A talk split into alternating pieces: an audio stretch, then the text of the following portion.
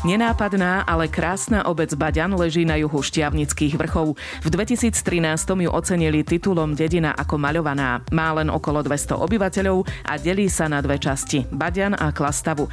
Klastava patrí k obci od roku 1971. Predtým bola táto obec samostatná.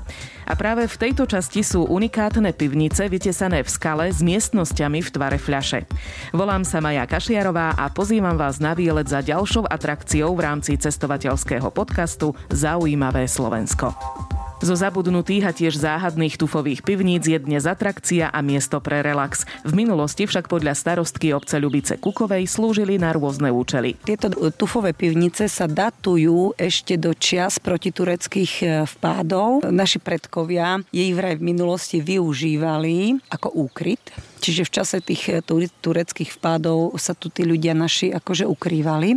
A potom eh, slúžili tieto pivnice ako nielen ako ukryt, ale ako aj skladisko a skladisko rôznych potravín a hlavne obilia.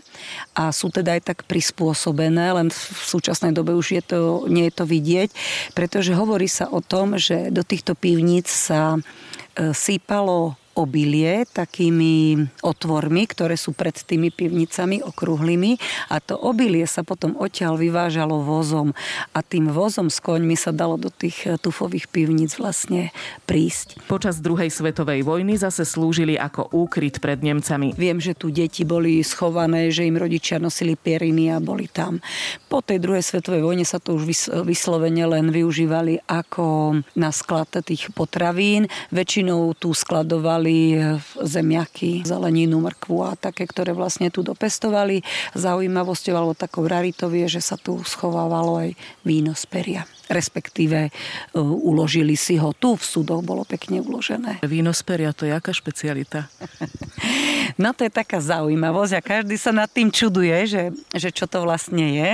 No a keby som to mala bližšie identifikovať alebo špecifikovať, tak e, vola kedy aj v tejto časti obce Klastava sa pestovalo hrozno. Už teraz e, vlastne nie, tie poveternostné podmienky sú nie také a ani tí ľudia už proste tomu nevenujú svoj čas a proste nezaoberajú sa s pestovaním hrozna. A to hrozno sa pestovalo v časti alebo v lokalite, ktorá sa volá Perie. Čiže oni to hrozno tam dopestovali, z hrozna sa vyrobilo vlastne víno, čiže bolo to víno z Peria. Teraz poďme teda ešte späť k tým pivniciam. E, momentálne sú tu štyri a vy ste spomínali, že ich bolo viac v minulosti? Áno, my sme v roku 2015, keď sme sa prihlásili do súťaže Dedina roka, tak sme odokryli časť tých pivníc, chceli sme ich vlastne už teraz odprezentovať. Vedeli sme, že sa v tejto časti nachádzajú, ale proste nikdy nemali sme na to dosť finančných prostriedkov, ale v rámci toho, že sme sa taká dobrá partia dohodli, tak sme odkryli aspoň týchto, tieto štyri. Bola, bola sprístupnená len jedna, tá, ktorá je taká najlepšia, do ktorej sa teraz dá prísť, ale nachádza sa ich tu až sedem. Tie zvyšné tri sú ešte stále zasypané. Aj tie by v budúcnosti chceli postupne odkryť a sprístupniť turistom. Aktívne obyvatelia pivnice využívali do roku 1970. Je v nich ideálna teplota po celý rok od 12 do 17 stupňov. Aké veľké sú teraz momentálne tie pivnice? Vojde tam taká menšia garzonka, by som to povedala? no to by musela byť veľmi malá garzonka, ale môže byť aj poschodová tá garzonka, e, pretože máme z týchto štyroch sú vlastne už len také, také časti tých pivníc, pretože... To nie sú teda celé. Hej? Nie sú celé, pretože oni sú, oni sú už, dá sa povedať, spadnuté. Ten, ten túf zvetral vplyvom tých poveternostných podmienok. Čiže môžete vy vidieť, že tie pivnice boli takto dopredu. Hovoria o tom tieto, tieto to, čo trčia tie výbežky také kamenné. Čiže oni boli zhruba potiaľto. Čiže keď si predstavíme, že tá časť tej pivnice je nejaké 2 metre, tej najmenšej, tak ona siahala dopredu, možno bola nejakých 7-8 metrov dlhá. A ešte vnútri v tej pivnice sú, pivnici sú vykopané, sú schodíky a zidete ešte donútra.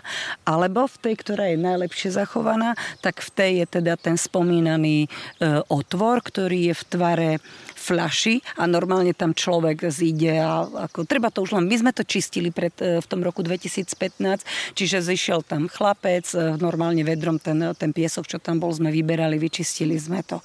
Takže môžeme hovoriť aj jednoizbovom byte, nielen garzonke. Pivnice sa nachádzajú nad cintorínom v blízkosti lesa. Časťou obce prechádza naučný chodník po stopách predkov, ktorý začína v katastri obce Ľadzany v okrese Krupina a má dĺžku 11 kilometrov a končí až po Citnom v lokalite tzv.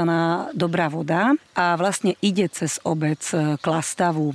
V Klastave tieto tufové pivnice sú označené pekne smerovou šipkou, že tufové pivnice. Klastava je maličká obec, čiže tam je taká e, najväčšia budova e, v súčasnosti komunitné centrum, čiže pri tom komunitnom centre aj je tabula, na ktorej je napísané, že sa môžu dostať e, turisti do tých tufových nových e, pivníc.